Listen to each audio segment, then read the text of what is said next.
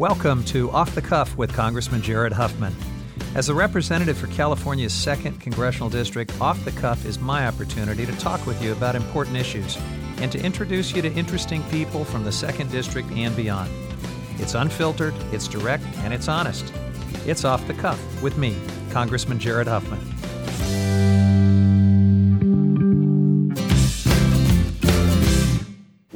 Back to Off the Cuff, my podcast, but uh, this time we're doing something different. We're going to do a spontaneous production on Facebook Live uh, so we can introduce even more people to our podcast.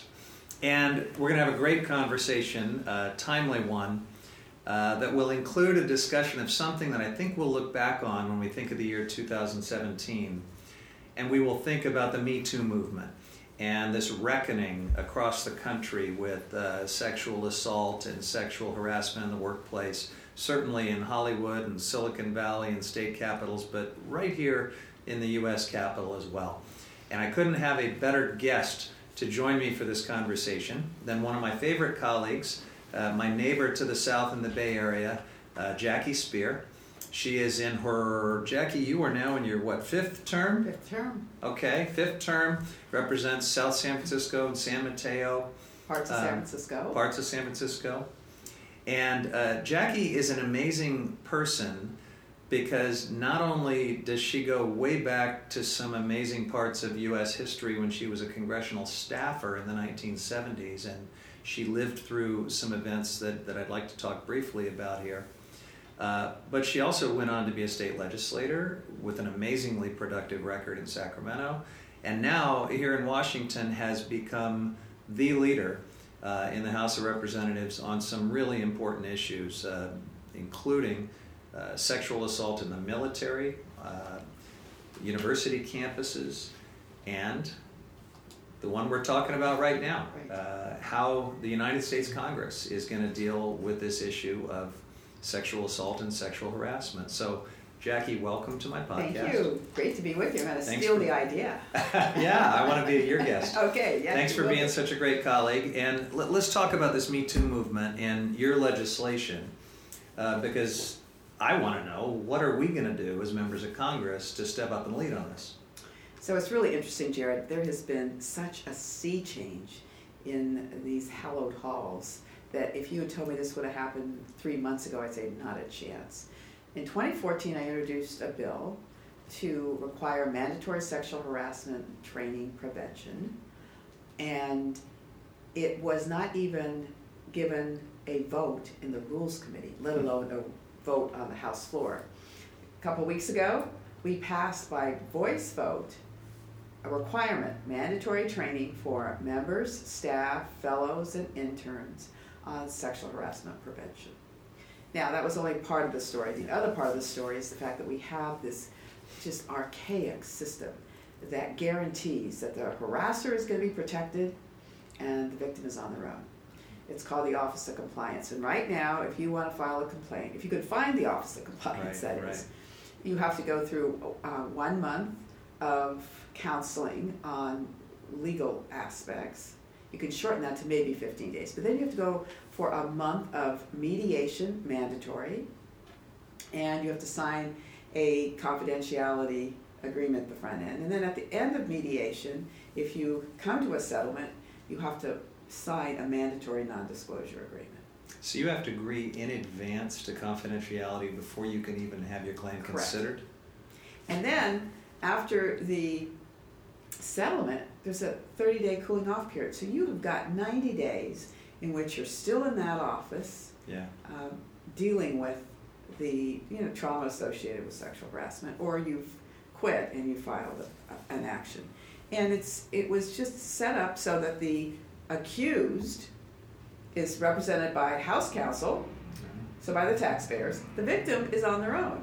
And as we have found out, there's this special fund in the Treasury where all the settlements were the uh, secret settlements. The secret settlements because none of them were made public. And then, of course, um, taxpayer funds there, and then to the extent that members have used their what's called members reimbursement allowance, the MRA, which they have been using for this purpose as well, it's more taxpayer funded. Yeah. So we are in the throes right now of what is an incredibly positive bipartisan effort in the House Administration Committee. And I literally just uh, It's the fear of God, right? I mean, Well, there's a fear, but it's also we've got some. Bradley Byrne from Alabama is an employment law attorney, and Okay. he gets it. that's helpful. And as a Republican, they look to him for his expertise. So we just finished a meeting. We will have a bill, in all likelihood, in the House Administration Committee in January that is going to clean up the system. We're going to provide the the uh, victim with a counsel so that they are on equal footing with the member or the Right. the chief of staff or whomever is doing the uh, harassing. And then there's going to be a whole process that they are going to be able to have more control over. How about taxpayer dollars for something? No taxpayer, no taxpayer dollars to settle these um, complaints. If it's by the member, Right. if it's by the staff, then they're. That's more will be- complicated. Yeah. Well, that's great. And full disclosure, I'm co-sponsoring your bills uh, on all of this stuff, so I'm, I'm really uh, I'm right there with you. and I I know you appreciate your leadership. So why do you think this Me Too movement is off? different? And you know, we've had a few of these uh, episodes in the past. I mean, they kind of come and go. That's right. I remember in 1992 watching Anita Hill sitting in front of a an all male judiciary committee being asked questions like she had done something Yeah. wrong. Yeah. When Clarence Thomas was being And Joe Biden is only now really yeah, atoning for, Right, for some of that. And he's Yeah. done many mea culpas on that regard, in that regard. And I remember throwing my slipper at the TV. I was so mad. And I think anyone who was, you know, over the age of 20 watching that Mhm. was outraged by it. But as you point out, it kind of subsided. Fast forward, I think there's a combination of things that happened that have triggered this. I think then candidate Donald Trump's Access Hollywood video just outraged women and men. I mean, it was disgusting to have him talk in terms of women as playthings and that he Mhm. could do anything to them and when you're a celebrity. I mean, Yeah. it was it was just gross. But all the level. people on their side that were horrified by it uh, got over it in a few weeks and turned around and endorsed him. And here he is. He's president of the United States. And he became president of the United States. But a couple things have happened since. On January 21st, the largest demonstration in the history of this country Right. took place Okay. across this country. Uh, women and men marching. That was a big deal. We now have 360 women candidates running for Yeah. Congress across the country. We have um, four times as many women donors as we did in the last election. So and you trace a lot of that to the Access Hollywood and. uh, That related- and Harvey Weinstein. Yeah. I think that having that audio of a sexual predator doing what he was doing, talking like he was talking, and then the, the, the numbers of women, celebrities, actresses, stars that came forward, just so galvanized a sense that this cannot be. So, Time Person of the Year Yeah. the silence breakers. I mean, it, it's been, and it's happened in a very short period of time. But you, for all those reasons, you think this really is different, and you think this is going to keep going. I guess I- that's oh, the question. With, without a doubt. I, the culture change here is happening. It's going to take some time because, you know, there's something that happens to some people when they come here. They get inoculated with this sense of power and, Mhm. you know, I'm, I'm everything to everyone. And, you know, um, I always call this Hollywood for ugly people. because, you know, people laugh at your terrible jokes and you've got a Yeah. staff that's there to support you. And some people kind of lose a sense of Yeah. what's appropriate conduct and respect. And so some of that was going to take a little time, but I do believe that there's a sea change here. And, you know, heads roll, and they rolled quickly. And there's nothing Well, like. more heads are going to roll, right? I mean, I Yes. want to ask you about that because we keep hearing that there may be 20 members of, uh, of Congress that have had secret settlements or claims. Or can we just get that out there? Because I think the public wants to know what's stopping us from just getting this information out. So uh, here's the problem the Office of Compliance um, is subject to this Congressional Accountability Act that was passed in 1995. So they're playing by those rules. Um, now we're amending that whole act moving forward. Um, the ability to retroactively make those public, Mhm. um, little tough. Now, the extent to which people are going to research them, which they many of these can be researched. All of a sudden, you see in a member's uh, representational allowance a huge payment being made out. okay. It's worth asking the question. So, uh, the secret settlements, for the most part, I think have been made public now, um, to the extent that we can identify these people. I'm not absolutely certain about that. I could be wrong on that. But moving forward, it's going to be a very different world. Well, you're doing great work to, to bring some change here in Congress. What parallels do you, because you've also worked on the military, which is a, a whole other challenging institution and the whole chain of command, and um, your work has made a difference, but I think we still have some problems there too. Uh, talk about that piece of it. So that's what's been so frustrating. I've been working on that probably for seven years now military sexual assault. We've got 20,000 men and women that get sexually assaulted every year by climate surveys that we've taken. And of those, only about 5,000 report. Of those, only about 500 are court martialed. And of Wow. those, only 250 are convicted. Yeah. Now, this Uniform Code of Military Justice, um, you know, creates this closed system. So there were cases until we acted on it that basically provided, even if you were convicted by a jury of your peers, the convening authority could overturn the conviction. And that actually happened in a case in Ariana, um, Aviano, uh, Italy, Italy.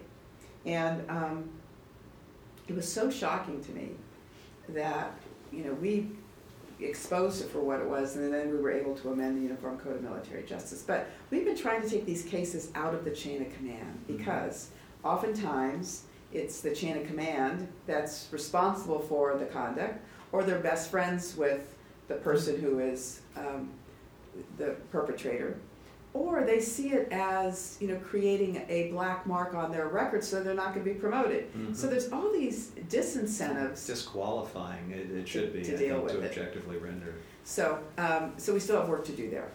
Okay. Well, that's that's fantastic. I want to ask you about um, a piece of history that um, younger Americans, you know, don't remember, but I do. Uh, I think I was uh, in early high school or maybe middle school uh, when this horrible saga of the the People's uh, Temple and Jim Jones and Jonestown and Guyana uh, became national news, and you were such an important part of it. Um, people may not realize because you've done so many other things that you're famous for that you went with Congressman Leo Ryan, your boss at that time, down to um, Guyana to help rescue members of this cult that wanted to defect and come back home to the Bay Area. And in the course of that, um, you were shot five times and left for dead on the runway. Your boss was killed. I believe four other people were killed. Uh, and then there was this massive cult murder suicide uh, scenario that gripped the whole world. Um, that's gotta that's gotta impact you. That's gotta change you. How has that um, stuck with you? How does it affect the work you continue to do here? Well, I'll say that it it really frames your life in a way that uh, it wouldn't be had it not happened to me.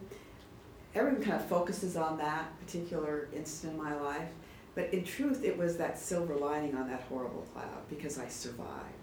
You know, 14 years later, I was pregnant with our second child, and my Mhm. husband was killed in an automobile accident, and that was yet, you know, another blow of how do you, how do you deal with this? How do you you know move on? But I will say that the Guyana experience uh, made me pretty fearless. Because when you look death in the eye, Yeah. you know, there's not much that that scares you anymore. So um, I think that I've, I've taken on issues that maybe I would not have taken on had I not had that experience. I took on the prison guards union when I was in the state legislature. Yeah. Um, Not for the faint of heart. no, um, and I got, I got um, paid back for doing that on my head, but, but, um, Is that why you're not lieutenant governor? right. but anyway, um, so I do think that uh, it gave me a perspective that I wouldn't have had had that not happened to me. And I'm, I'm so lucky to be alive, even with a boot on right now because I tore two tendons, you know. Ah, well, those are just normal human frailties. um, it, it is an amazing uh, experience, and it also gives you personal insights into this gun violence issue. I, I see some parallels to the, the, the sexual harassment episodes that we've gone through where there's been a heightened level of sensitivity and then it dies down. I mean, we, we go through that cycle on gun violence after every mass Yeah. shooting. And it seems like we're making less progress on gun violence than we are uh, on some of these other issues. But, but how does the fact that you were shot five times uh, affect your advocacy for victims and, and for others on this issue? it, well, obviously it, it affects me and, and how I relate to the issue.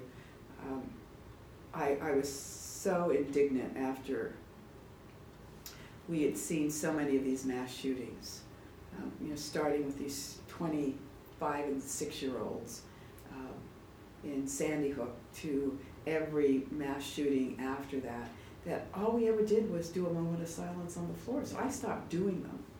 Um, I, I walked out Yeah. on them.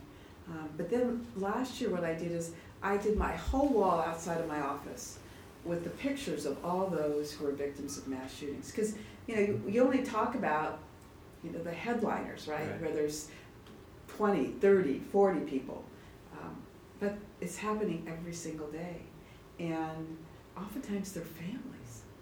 So uh, we we you know, you know the statistics as well as I do. I mean, our country um, has more deaths uh, through gun violence, you know, than most industrialized countries added up together, and we are impotent, absolutely impotent to do anything about it because of the power of this NRA. And I'm just hopeful that you know we're going to break through that at some point. Yeah. Well, it seems like the public is with us increasingly uh, because this community of survivors of gun violence is growing, unfortunately. Um, however, the politics haven't caught up with that yet, and, and I think that could be part of the 2018 reckoning as well. Mhm. Uh, it, it amazes me that in the wake of Las Vegas, our Republican colleagues actually passed legislation to make it easier to have concealed Right. carry permits Right. without any meaningful standards in any state in America. You know, we live in a in a pretty progressive area, and uh, you know, people are, are pretty sane. We we believe. I've done like three gun buybacks, Yeah. and I can't believe what people have in their homes. I mean, machine guns, sawed-off shotguns, AK-47s, um, the uh, enlarged magazines. The I mean, and thank God they wanted to bring them in and get rid of them. Yeah. One of my funniest um, experience, one guy is sitting there in his car with his gun. I said, "Well, thanks for bringing your gun in." Um, and he says, "Yeah, you know, we got this for a wedding present. We didn't really have any need Wedding for present. this." I'm thinking, Okay, I think I got a blender in China. Wow. All right, I want to ask you about a couple of other things, Jackie. Um, here's a little fun fact that people don't realize. Uh, our fellow member of Congress in the Bay Area, Mike Thompson, was your intern when you were a member of the state assembly. Is that right? He was my chief of staff. Okay. He would be very offended by you, Jerry, oh thinking that he was I'm in my intern. in No, trouble. he had been the um, chief of staff to Lou Papan, and then Lou Papan ran for the state senate and lost. And I got elected to the, the state assembly seat, and asked uh, Mike to be my chief of staff. And then, you know, he has had all his roots in the uh, Napa Valley area, and so that he decided he was going to run for uh, state senate. And so I supported him and walked precincts. And I remember calling then um, Leader Roberti saying, "This guy is going to win. You've got to put some money up for him." Because at the time, you know, in the state senate, they didn't touch seated members regardless of what party they were in. And then Mike showed them and Hmm. got elected. So then he was right. Superior. Yeah, I mean now he's your senior Now member he's- of Congress, the guy right. that used to punch the clock for you in Right. Sacramento. Right. Um, well, we know what he's like um, as a member of Congress. I mean, he's got a lot of seniority in the Ways and Means Committee. He leads us on this gun violence issue. He's the chair of the one. You know, he's kind of a big deal around here. What was he like as a staffer in Sacramento? Oh, he was, um, he was a workaholic, much like he is now. Yeah. Some, some things don't change. Um, very smart and, uh, yeah, always looking at trying to find ways to kind of build our universe of, of supporters. So he was, um, you know, he's not any different as a member than he was as a staffer. He's Yeah. just all in. So you're on a, a couple of important committees, the House Armed Services Committee, where you, you've done some of this work on the military sexual assault uh, and other issues. You're also on a committee that uh, you know used to be a backwater. Nobody, nobody even wanted to serve on the House Intelligence Committee, but all of a sudden this year, uh, there's a big spotlight on the House Intelligence Committee, and you're right in it. What's it been like to be on the House Intelligence Committee during this whole Trump Russia fiasco? it, it is a major time suck. It's, I think I was there for twelve hours yesterday. Um, I've, I've been there again today for a number of hours and I have to go back and we're, you know, in the, the, um, interview process of all of these witnesses. And I do think the majority is trying to shut it down. So they've been triple booking every day, uh, which is mind blowing and, and, uh, mind numbing. But it, you know that it's big. And you know, as you listen to these witnesses, that there's this large jigsaw puzzle, and if you can just get all the right pieces to put together.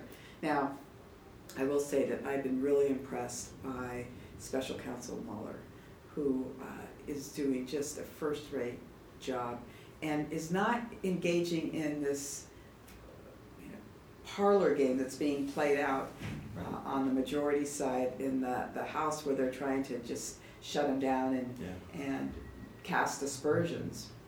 So I think it's really gonna be important for us to stand up and protect the uh, integrity of that special counsel function and him in particular, because he's really playing by all the rules. Yeah.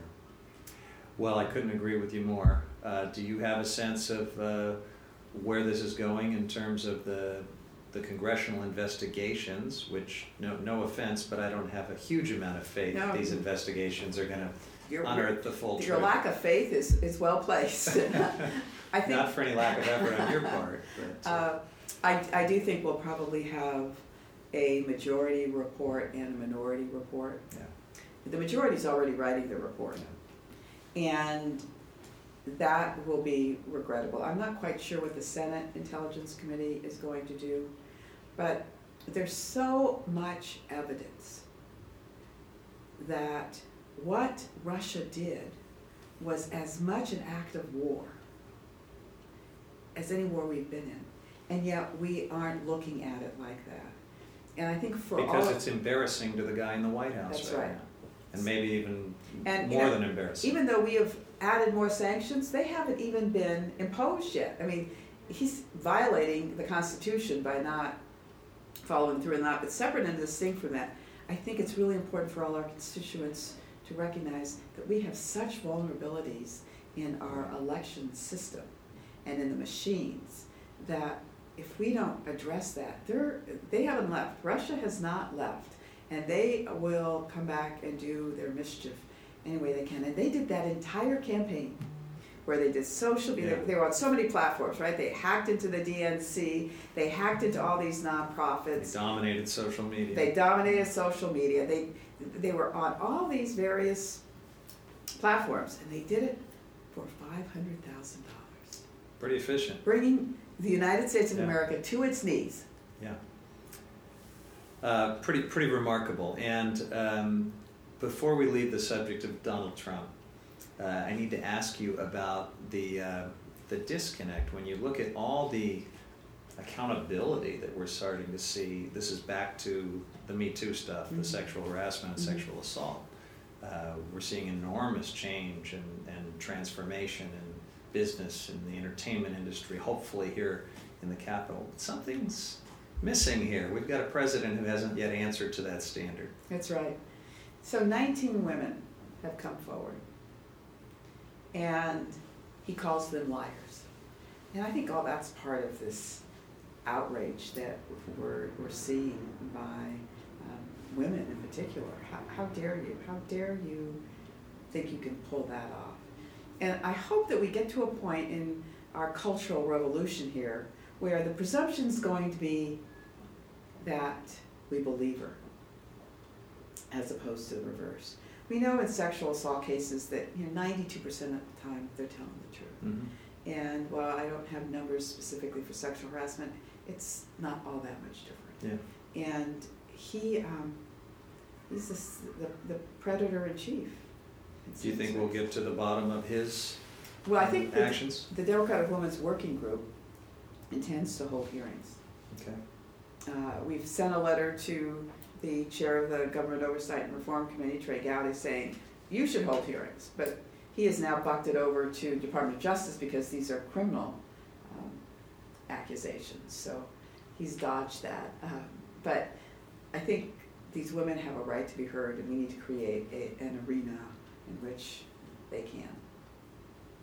Well, thanks for that, and thanks for coming on my podcast. Thank Is there you. any last thought you have for the the uh, people who sign up and faithfully listen to my podcast every few weeks? Well, you have got an incredible member of Congress, Thanks, you I- know. I mean, really he is the environmental guru of the House Democrats, and I go to him if I've ever got a question on any environmental issue. So he's a rock star here in, our um, interest in wanting to make sure that environmental protection is just not thrown out the window as we have witnessed. So And we work together on that, on sanctuaries and protecting our salmon fisheries and a lot more. So thank you.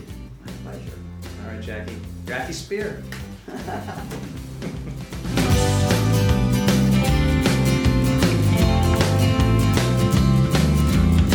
Off the Cuff is produced by Marin's own Tales Untold Media. Our music is also local, provided by Temp Love. Don't miss out on future episodes of Off the Cuff. You can subscribe to the podcast in iTunes, SoundCloud, or wherever you like to listen to podcasts. Just search for Off the Cuff with Jared Huffman.